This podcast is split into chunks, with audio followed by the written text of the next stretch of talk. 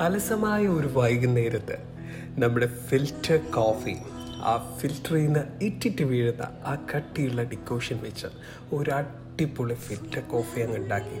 നമ്മുടെ ഈ ഓട്ട് ഗ്ലാസ് ഓട്ട് ഗ്ലാസ്സും അതിന്റെ സോസറും അതിലേക്ക് ഇങ്ങനെ പൊക്കി ഒഴിച്ച് പതയോടുകൂടി നമ്മുടെ മുന്നിൽ ഇങ്ങനെ കൊണ്ടുവെക്കുമ്പോൾ അതിൽ നിന്നുണ്ടാകുന്ന ഒരു പ്രത്യേക സ്മെല്ലുണ്ട് ആ സ്മെല്ലോട് കൂടി ആ കോഫി ഇങ്ങനെ എടുത്ത് അതിന്റെ ടംബ്ലറിലേക്ക് ഇങ്ങനെ പാരി ഒഴിച്ച് അതിങ്ങനെ ഒന്ന് ഇളക്കി പയ്യെ സിപ്പ് ചെയ്ത് ഇങ്ങനെ കുടിക്കുമ്പോൾ അതിന്റെ ആ ഒരു രുചികൾ നമ്മളിങ്ങനെ മെൽറ്റായി പോകുന്നത് നമുക്കറിയാം അല്ലേ? നിങ്ങൾ കേട്ടുകൊണ്ടിരിക്കുന്നത് സ്പോട്ടിഫൈ മീൽ filter coffee രാഹുലിനോടൊപ്പം. Once again welcome back to filter coffee ഇന്ന് നമ്മളിവിടെ പറയാൻ പോകുന്ന കാര്യം ഒരു ഫുഡിനെ പറ്റിയാണ്. മലയാളികൾക്ക് പല തരത്തിലുള്ള ഫുഡിനോട് പലർക്കും പല രീതിയിലുള്ള വികാരമായിരിക്കും.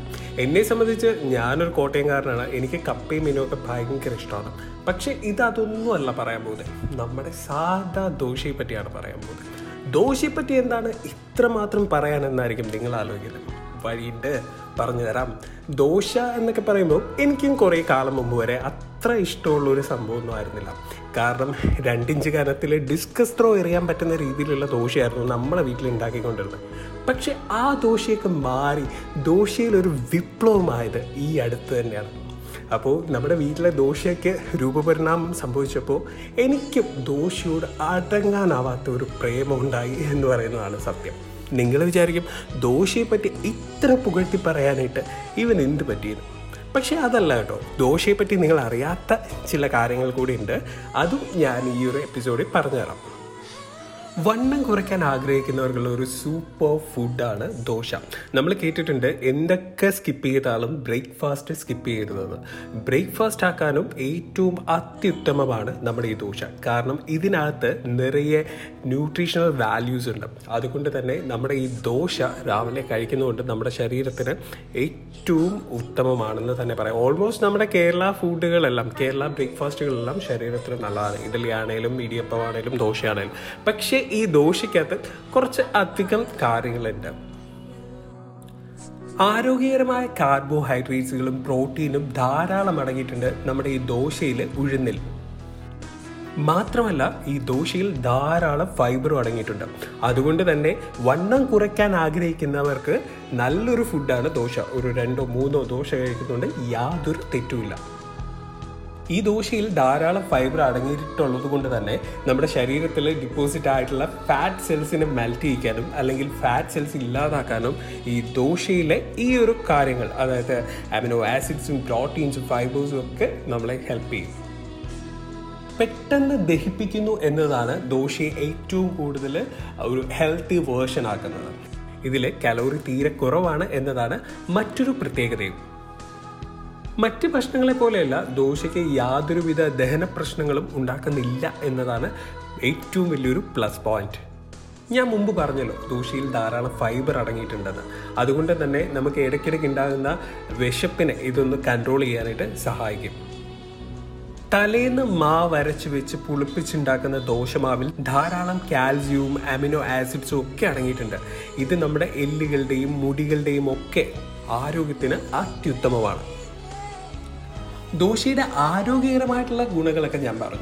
ഇനി നമ്മുടെ വീട്ടിലെ ബോറൻ ദോശയെ എങ്ങനെ റീപ്ലേസ് ചെയ്യാം എന്ന് ഞാൻ പറഞ്ഞുതരാം. നമ്മുടെ വീട്ടിൽ ദോശ അല്പം മോശമാണെങ്കിൽ നമുക്ക് എന്ത് ചെയ്യാൻ പറ്റും?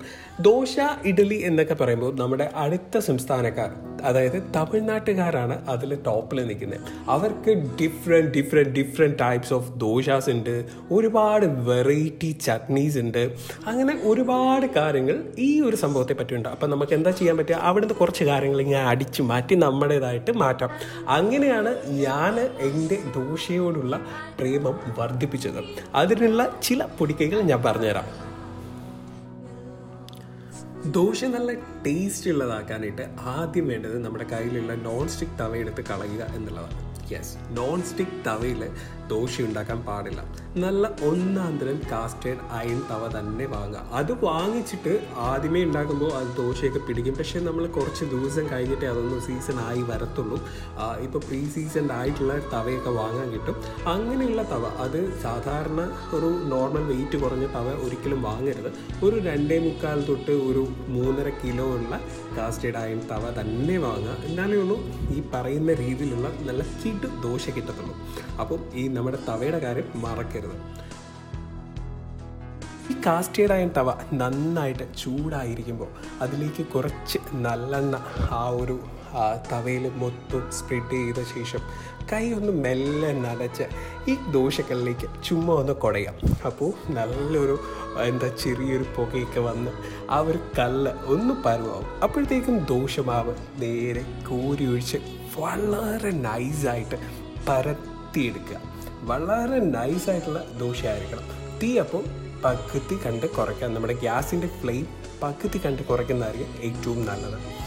ഇനി ഈ ഒരു പേപ്പർ ദോശ നിങ്ങൾക്ക് മറിച്ചിട്ടിട്ട് യൂസ് ചെയ്യാം. ഇതല്ല നമുക്ക് ഇതിനകത്ത് കുറച്ച് വെറൈറ്റീസ് കൊണ്ടുവരണ്ടായി. അപ്പോൾ ഈ ദോശ ഇങ്ങനെ വൺ സൈഡ് നല്ലതായിട്ട് ഇങ്ങനെ ഒഴിച്ച് ലൈറ്റായിട്ട് പരത്തിയ ശേഷം കുറച്ച് നല്ലെണ്ണ എടുത്ത് ഇതിന്റെ മേലെ ഒന്ന് തൂവുക. അതിനുശേഷം നമ്മൾ അരച്ചു വെച്ചിരിക്കുന്ന മുളക് ചമ്മന്തിയോ മല്ലിയില ചമ്മന്തിയോ അങ്ങനെ എന്ത് തരത്തിലുള്ള ചമ്മന്തി ആവട്ടെ ടൊമാറ്റോ ചട്നീസോ എന്തെങ്കിലും ഒന്ന് നമ്മൾ ജാമൊക്കെ ബ്രെഡിൽ തേക്കുന്ന പോലെ ഈ ദോശയുടെ ഒരു സൈഡിൽ ആ ഒരു സൈഡ് മറിച്ചിടേണ്ട കാര്യമില്ല. ദോശയിൽ നന്നായിട്ട് സ്പ്രെഡ് ചെയ്യുക. എന്നിട്ട് ഒരു രണ്ട് മിനിറ്റ് തീ കുറച്ച് വെച്ചൊന്ന് വേവിക്കുക. അടിപൊളി ദോശയായിരിക്കും. ഇതിന്റെ കൂടെ കടുക് പൊട്ടിക്കാതെ എടുക്കുന്ന വെള്ള ചമ്മന്തി. നോട്ട് ദി പോയിന്റ് കടുക് പൊട്ടിക്കരുത്.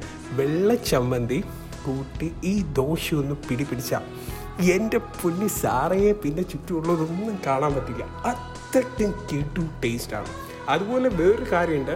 നമ്മുടെ വീട്ടിലൊക്കെ ദോശപ്പൊടി ഇഡ്ഡലിപ്പൊടി എന്നൊക്കെ പറയും. അതായത് ദോശയുടെ കൂടെ നമുക്കൊരു സൈഡ് ഡിഷ് കിട്ടുമല്ലോ. ഒരു പൊടിയിൽ കുറച്ച് എണ്ണയൊക്കെ ഇട്ട് ഇങ്ങനെ ചാലിക്കുന്നത് യെസ് ഈ ഒരു പൊടി എടുത്തിട്ടും ദോശ ഇങ്ങനെ പരത്തിയ കല്ലിൽ പരത്തിയ ശേഷം ഈ പൊടി എല്ലായിടത്തും ചെറുതായിട്ടൊന്ന് സ്പ്രെഡ് ചെയ്തിട്ടിട്ട് ചെറുതായിട്ട് നല്ലെണ്ണ തുവിയെടുത്താലും അടിപൊളിയാണ്. ഇനി ഇതിലേക്കൊരു ചെറിയ പീസ് ബട്ടറും കൂടി ഇട്ടാൽ എനിക്കിപ്പോൾ തന്നെ വായി വെള്ളം വരുന്നുണ്ട്. പിന്നെ പല തരത്തിലുള്ള ചട്നികളുണ്ട്. ടൊമാറ്റോ ചട്നി മിൻ ചട്നി നമ്മുടെ സാധാരണ തേങ്ങാ ചട്നി പിന്നെ മുളകിട്ടരച്ച ചട്നി ഇങ്ങനെ പല തരത്തിലുള്ള ചട്നിയുണ്ട്. ഇതിന്റെ കൂടെ നമ്മുടെ സ്വന്തം ഫിൽറ്റർ കോഫിയും കൂടെ ആയാലോ? സൂപ്പറായില്ലേ ഇനി നിങ്ങൾ നോൺ വെജിറ്റേറിയൻസ് ആണെങ്കിൽ ഇതുപോലെ ദോശ ഈ നമ്മുടെ ദോശക്കല്ലിൽ ചെറുതായിട്ട് നൈസായിട്ട് പരത്തിയിട്ട് അതിലേക്ക് ഒരു മുട്ട പൊട്ടിച്ച് ബീറ്റ് ചെയ്തത് കുറച്ച് കുരുമുളക് പൊടി കുറച്ച് ഉപ്പ് അങ്ങനെയുള്ള സംഭവങ്ങളൊക്കെ ഇട്ടിട്ട് ഈ ദോശയുടെ മുകളിൽ പയ്യെ ഒഴിച്ചു കൊടുക്കുക. മറിച്ചിട്ടേണ്ട കാര്യമില്ല.